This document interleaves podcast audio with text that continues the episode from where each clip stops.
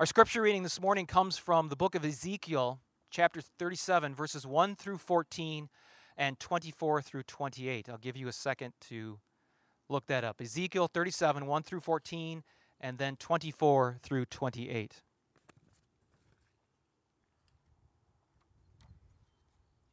The hand of the Lord was upon me, and he brought me out in the spirit of the Lord and set me down in the middle of the valley. It was full of bones. And he led me around among them. And behold, there were very many on the surface of the valley. And behold, they were very dry. And he said to me, Son of man, can these bones live? And I answered, O Lord God, you know. Then he said to me, Prophesy over these bones and say to them, O dry bones, hear the word of the Lord. Thus says the Lord God to these bones Behold, I will cause breath to enter you, and you shall live. And I will lay sinews upon you, and will cause flesh to come upon you, and cover you with skin, and put breath in you, and you shall live. And you shall know that I am the Lord. So I prophesied, and as I was commanded. And as I prophesied, there was a sound, and behold, a rattling, and the bones came together, bone to its bone.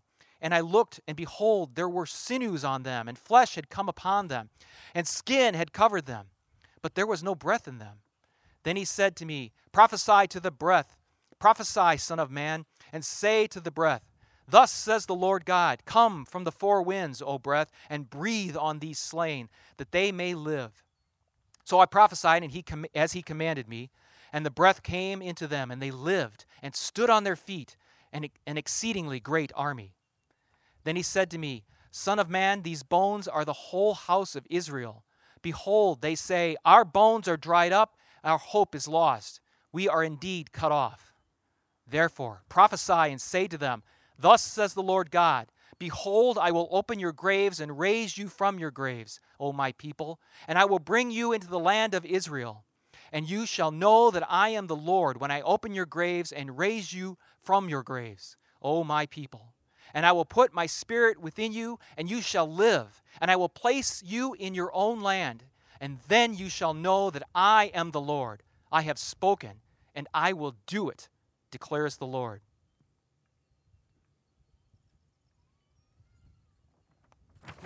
My servant David shall be king over them, and they shall all have one shepherd. They shall walk in my rules and be careful to obey my statutes. They shall dwell in the land that I gave to them, my servant Jacob, where your fathers lived. They and their children and their children's children shall dwell there forever, and David my servant shall be their prince forever. I will make a covenant of peace with them. It shall be an everlasting covenant with them. And I will set them in their land and multiply them, and will set my sanctuary in their midst forevermore. My dwelling place shall be with them, and I will be their God, and they shall be my people. Then the nations will know that I am the Lord who sanctifies Israel when my sanctuary is in their midst forever. This is the word of the Lord.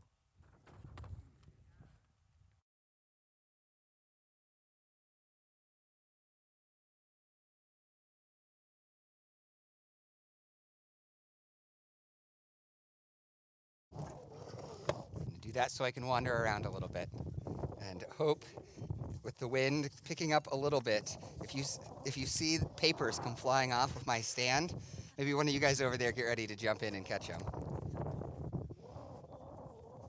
I think that'll work. Let's pray.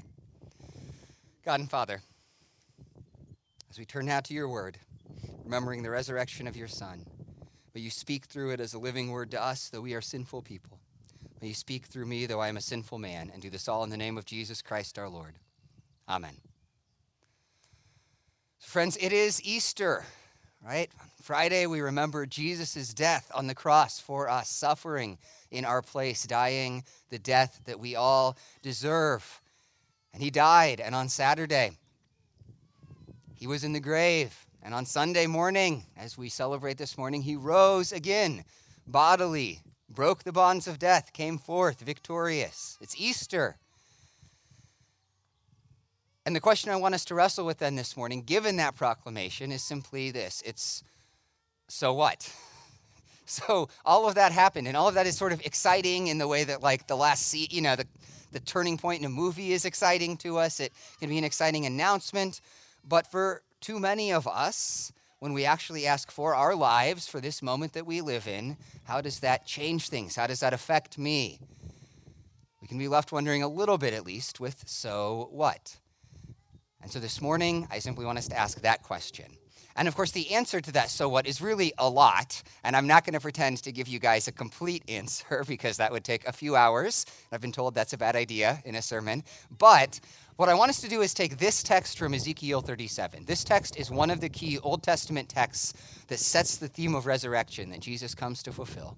And looking at this text, I want us to reflect a little bit on a couple of the things that Ezekiel sees in that hope of resurrection that we can then apply to our lives. As we think about this text from Ezekiel 37, I got to just say a couple things up front. First of all, it is a strange story in some ways. It's a vision narrative from an Old Testament prophet. And when we read it, it's the sort of thing that sounds like it's maybe from some like fantasy movie with these like skeleton armies raising up or something like that. It's strange.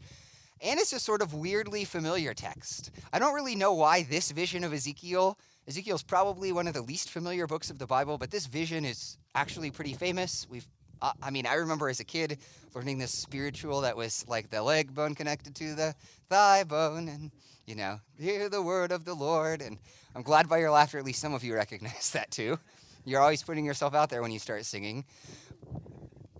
But but here's what I want you to do: forget that kind of weird familiarity, and instead just imagine this. All right, imagine that you are an ancient Israelite and in particular that you're an ancient Israelite in exile, because that's who Ezekiel is writing to. God's people, after being brought into the land and living in the land under this series of kings because of their consistent sin and rebellion, are ultimately defeated and carried off into exile. And Ezekiel starts writing around four years after the exile and writes and prophesies for about 20 years. So you're in this place where you've been carried off from your land, and not just sort of like you decided to take a trip, but like Jerusalem got leveled by these armies, and people that you loved got killed, and you got, you know, dragged away in chains, and you're in this foreign country and surrounded by foreign gods. And you have no idea what the future holds. You uh, have no idea what's coming. Imagine that that is you, because that's who Ezekiel is speaking to people who feel defeated and dead in many ways, people who are wrestling with discouragement and despair and questions about their identity, who they even are, people in a foreign and hostile country wondering what their future holds. People tempted to compromise by the world around them and with a deep sense of shame and guilt from their own past that led to this exile. Those are the people that Ezekiel is writing to. And I think many of us can resonate in different ways with the situation that they're in. So you're that kind of person, and now I want you to hear what Ezekiel says. And in it, I want, in his vision, I really want to suggest that what we see is three different hopes of resurrection. You could almost call them three resurrections that are meant to give us hope as believers. Three resurrections. And the first one is a resurrected heart. A resurrected heart. I don't know if you noticed this, but so God speaks to Ezekiel and tells him to prophesy over this valley of dry bones. But this process of restoring them to life actually has two steps. Did you notice that? First, he prophesies, and then he says in verse 8, I looked, and behold, there were sinews on them, and flesh had come upon them, and skin had covered them, but there was no breath in them. So he prophesies, and the first thing that happens is God brings the bodies back together, right? Covers them in, in sinew and, and skin, and they look like they should be alive now, right? They've been restored physically, but that, that hasn't yet happened. So then the second thing happens. God says to, in verse the next verse, he says, Prophesy to the breath, prophesy, Son of Man, and say to the breath, Thus says the Lord, Come from the four winds, O breath, and breathe on these slain, that they may live. And so then God's, this breath, this wind comes and breathes on the bodies, and then they come to life. So, question why are there those two steps in this process? Why doesn't that happen all at once? Well, to understand that, first of all, you just need to know that the word breath in Hebrew and the word wind and the word spirit or soul are all actually the same word. It's ruach for those couple of you that really love that kind of thing. In fact, if you look in verse 14, where God says, I will put my spirit within you and you shall live, it's exactly the same word as with breath back in these earlier verses. And so when God speaks about these bodies needing this breath that he's going to breathe on them to give them life, it's, it's actually this, the same thing as saying that he needs to put his spirit in them in order to give them life. See, the reason for that is that if you're an Israelite in exile, like these people he's speaking to, you certainly realize that you need a physical restoration you look around and you're like, we're not in Jerusalem. We're not in our land. We're surrounded by all these people. These circumstances aren't good. You look around and say, we need a physical restoration. And God acknowledges the physical restoration in this, in this promise, right? But what Ezekiel's trying to highlight for them is that they also need something much deeper. They need a spiritual resurrection. They need God's spirit to be placed in them in order for them to live. They need a resurrected heart that not just their physical circumstances need to change, but their inner being needs to be made alive again and transformed. There's this idea um, that is all over in our world, all over many human beings have, that deep down in our hearts, all people are good people. And I understand why that is such a popular idea. But I always wonder, whenever I hear people say it like that, I wonder, for instance, have you ever watched children? Like, I mean, I love my kids, but little kids, have you ever watched how they treat each other?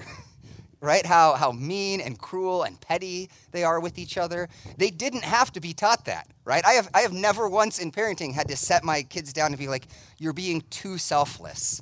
You're being too obedient, right? Something within them from even the earliest age naturally causes them to be cruel and selfish and rebellious.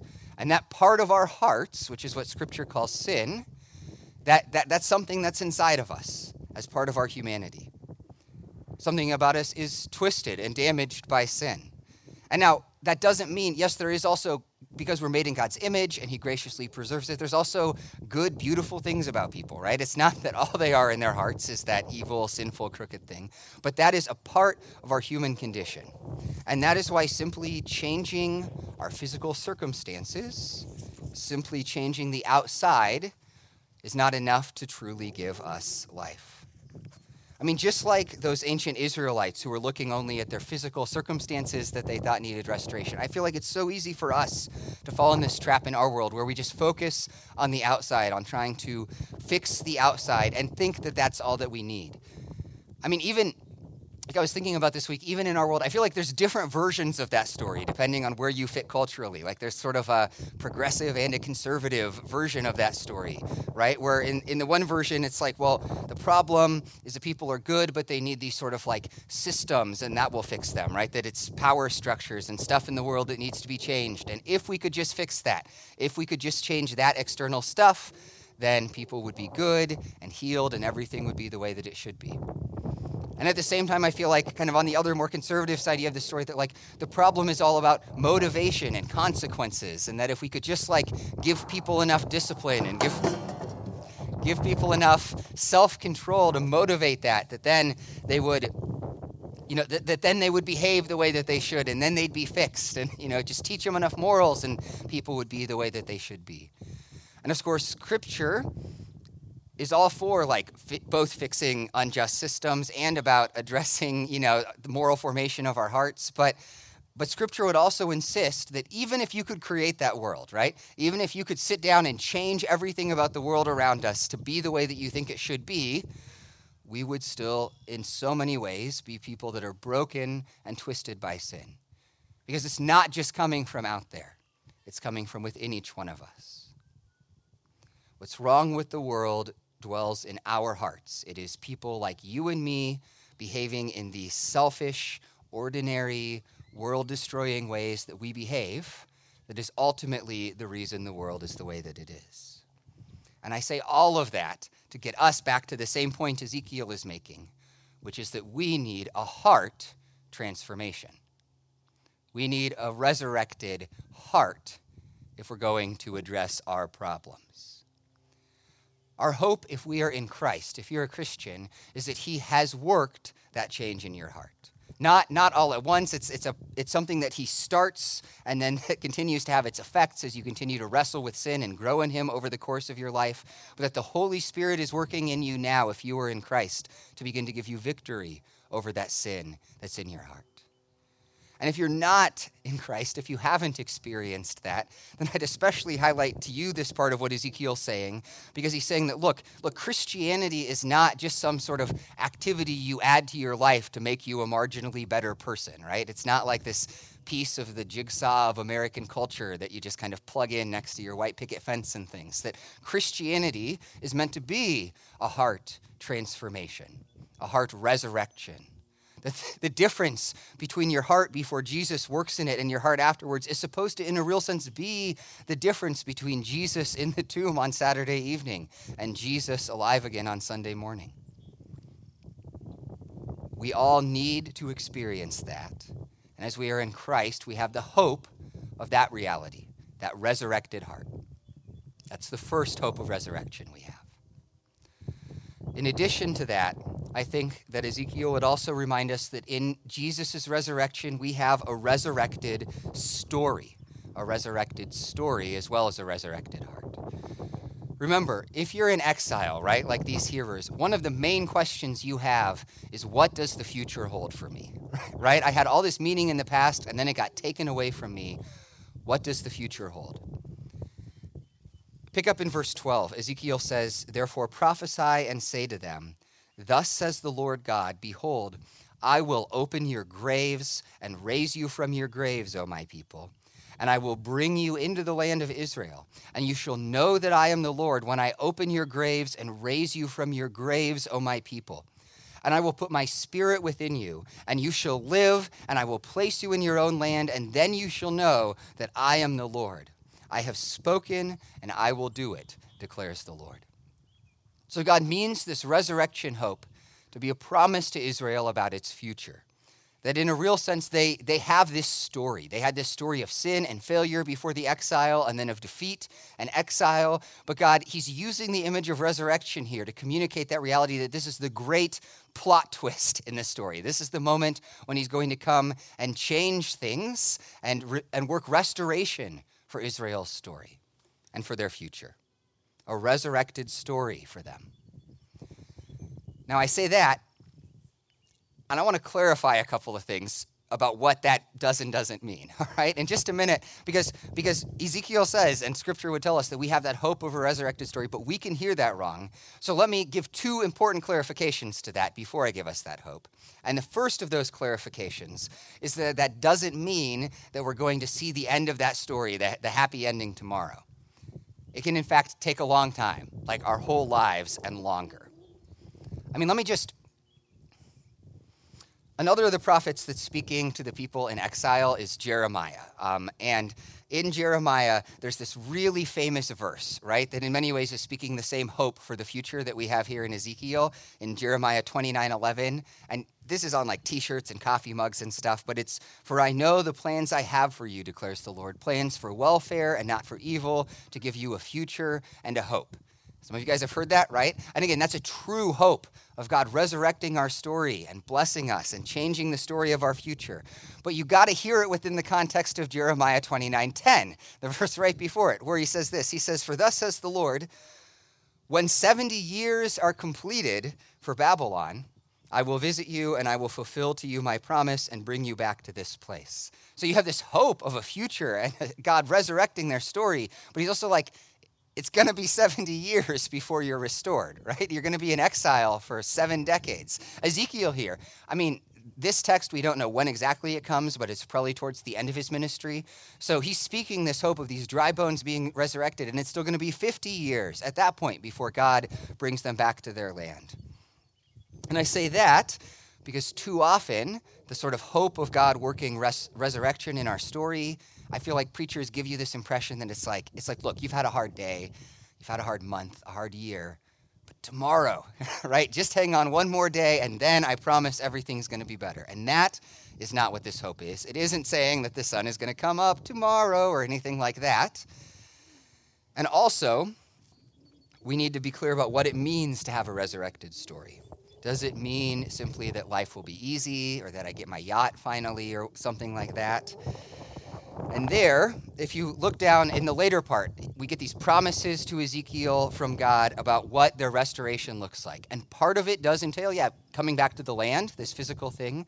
But there's other parts of that promise. So, like in verse 24, God says, My servant David shall be king over them and they shall all have one shepherd, and they shall walk in my rules and be careful to obey my statutes. So, what is restoration? It's Israel being restored to a place of obedience, of having God rule over them as they should, and of walking in his ways the way they should.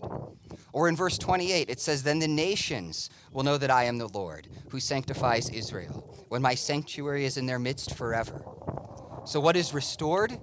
It's Israel's mission. Israel was never meant to just be these people that get to chill with God's promises. Their whole purpose was to spread God's promises to the nations, to show God's glory and goodness to the people around them. And God says, I'm going to restore you to that mission and bring that mission to completion through you.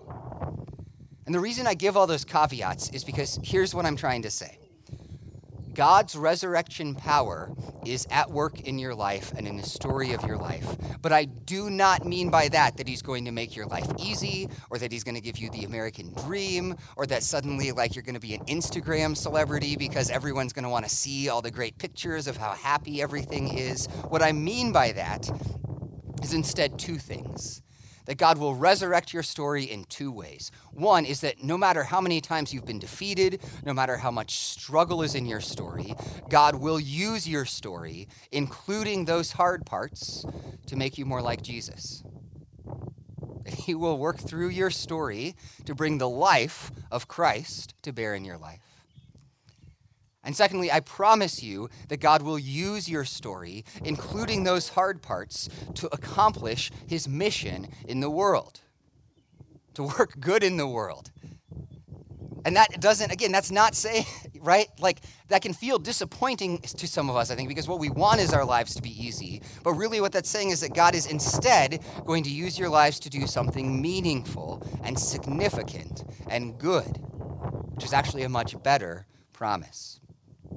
I can just give you one picture of that this morning, I think often whenever I talk about the way that God works in our stories of um, Joni Eareckson Tada, who, if you don't know who she is, she's a, um, a Christian writer and speaker. And, um, and when she was a teenager, when she was a young woman, she was injured in a diving accident and is a quadriplegic, has spent her whole life in a wheelchair, unable to move anything below her neck. But I remember reading Joni once talk about that wheelchair and this idea that she had where she said, I actually hope that I can have that wheelchair with me in heaven. Not because I will need it, and not simply because to laugh at the fact I don't need it, but, but she says, I'd like to keep it in a corner so that sometimes I can look at it and then look at Jesus and say, Thank you. Here's what she says She says, Jesus, do you see that wheelchair? You were right when you said that in this world we would have trouble because that thing was a lot of trouble. But the weaker I was in that thing, the harder I leaned on you. And the harder I leaned on you, the stronger I discovered you to be. It never would have happened had you not given me the bruising of the blessing of that wheelchair.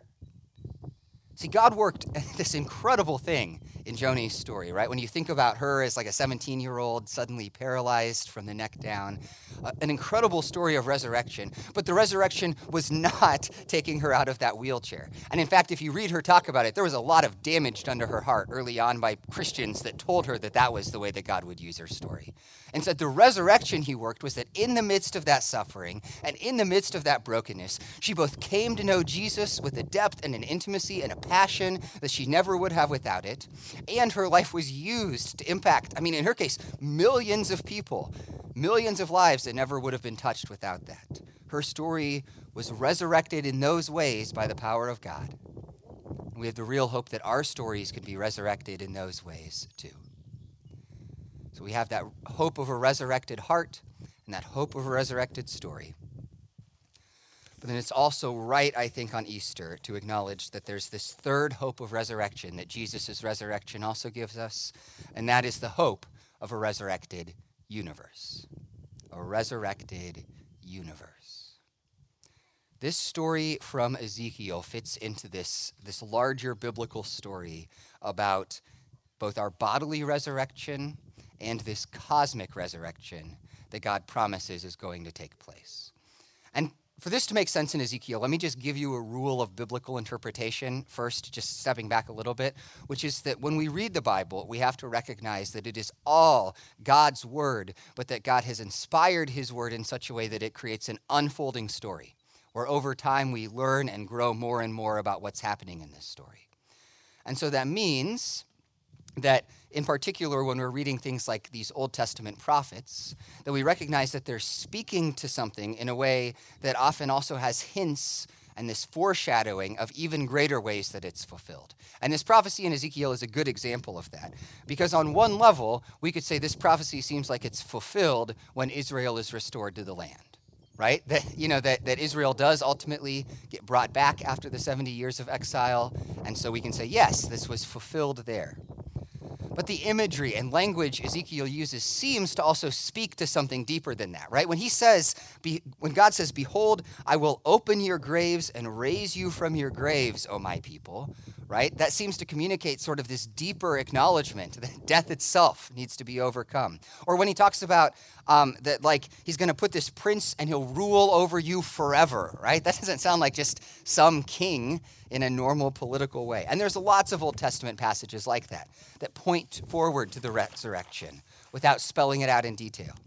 For example, in Isaiah 25, one of my favorites, it says that God will swallow up on this mountain the covering that is cast over all peoples, the veil spread over all nations. He will swallow up death forever, and the Lord God will wipe away tears from all faces. Or in Hosea 13, the prophet says, God says, I will ransom my people from the power of the grave. I shall redeem them from death. O death, where are your plagues? O grave, where is your sting? Over and over, we get these sort of hints and foreshadowings and promises towards not just resurrected circumstances, not just a resurrected heart, but actual physical resurrection. And of course, Easter is the moment where we see all those themes brought together in Jesus, who fulfills and completes them in his resurrection. And so, part of the so what of Jesus' resurrection is the resurrection of our bodies that when Jesus Christ returns, that all who are dead will be raised. They'll be raised physically. There will be things different because we won't have sin and death and disease in our flesh anymore. But Jesus' resurrection is a template for ours, that just as he walked and talked and ate and drank, and it was his body raised, so our bodies will be raised from the dead. And even more than that, we get images in Scripture of that resurrection overflowing into the world and the universe itself, that we're promised a new heavens and a new earth. Not new in the sense that we're like stuck in a rocket ship and flown somewhere else, but new in the sense of renewed and restored and resurrected. Here from Romans 8, the Apostle Paul says this He says, the creation, meaning all of this around us, waits with eager longing for the revealing of the sons of God. For the creation was subjected to futility, not willingly, but because of him who subjected it, in hope that the creation itself will be set free from its bondage to corruption and obtain the freedom of the glory of the children of God. We will be raised bodily. This world will be restored and renewed. And in that new creation, we will live in union with our Creator. In verse 27 of Ezekiel that we read, God says, My dwelling place shall be with them, and I will be their God, and they shall be my people. Which is taken up again at the end of the book of Revelation to express the intimacy and communion with God that we experience on the new heavens and new earth. So we will be raised. Here's how that meets us let me just, a couple of ways that that hope of the physical resurrection, I think, can encourage our hearts this morning. One is that that means that you have time. You have time. I want to be careful here because there's a proper urgency we do need to have about this life, right? We shouldn't put off for tomorrow the good works that God calls us to do today. But there's also a sense in which I think, especially in our society, we leave people overwhelmed, feeling like they have to be perfected and do it all and have every relationship and know everything and develop every skill fully uh, tomorrow, right? But part of the hope of the resurrection is that we are eternal beings. We have infinite time. And so while we should properly do the work that God gives us each day, we don't have to stress about all that remains undone. We have time. In addition, that hope of a resurrected body and resurrected universe means that the victory is certain. Not tomorrow, not, you know, not in this life, but we know at the end of God's story that the victory is guaranteed. And that means that we can live victoriously in the present, knowing that while we still struggle against sin, that we still struggle in bodies that groan under the weight of death and against these systems of death that work in the world, that we still struggle in all those ways, that we know how the thing ends, right? We know that they'll ultimately be defeated. We know that the last word will be life. And that enables us in the present to live in a way that's able to say with the apostle, Oh, death, where is your victory? Because in the end, it will not have it. And that hope of the resurrection should remind us that we were made for more than this. We were made for more than this. I mean, it is a beautiful moment. It's not quite there, but almost there. But you know those moments when just the world is right, you know, and you're just like, oh, I'm catching this glimpse of like the, the light is perfect and I'm with people I love and this moment is so right and so good and and that that causes our hearts to something in our hearts to say like that's how the world is supposed to be right? That that's how things are supposed to be that it's supposed to be like that always. That feeling that longing is actually validated by the resurrection because it tells us that that is how the world is meant to be and how the world will be when all things are made new and that both that does two things for you. First it just validates that desire right? I think too often in our world in kind of the cynicism and you know being realistic of our world we kind of beat down that desire in people's hearts and that's not biblical. We're supposed to long for a world that is better and more beautiful than this one. And more than that it also calls us to work in a way that honors and seeks that world in the present. Ultimately that world, as it's meant to be, waits for Jesus' return when all things are made new. But because we are bound for that world, and we know that that is what the world is becoming, we're also invited by Scripture to live out of that world in this one, to, to practice resurrection in our lives, to live out the reality of what things will be when God makes all things right. That reality of true, deep life today work for it, even though we'll never fully accomplish it in this age. So, friends, that that's part of the so what of the resurrection. Because Jesus Christ rose from the dead and is at work now, he sends his spirit so that we might have resurrected hearts. And that because Jesus Christ rose from the dead in his power, he is at work working resurrection in our stories as they're joined to his and that because Jesus Christ rose from the dead, we have the sure and certain hope that we will rise with him when he returns, and that all things will be made new. May you carry that hope with you this Easter season. Let's pray.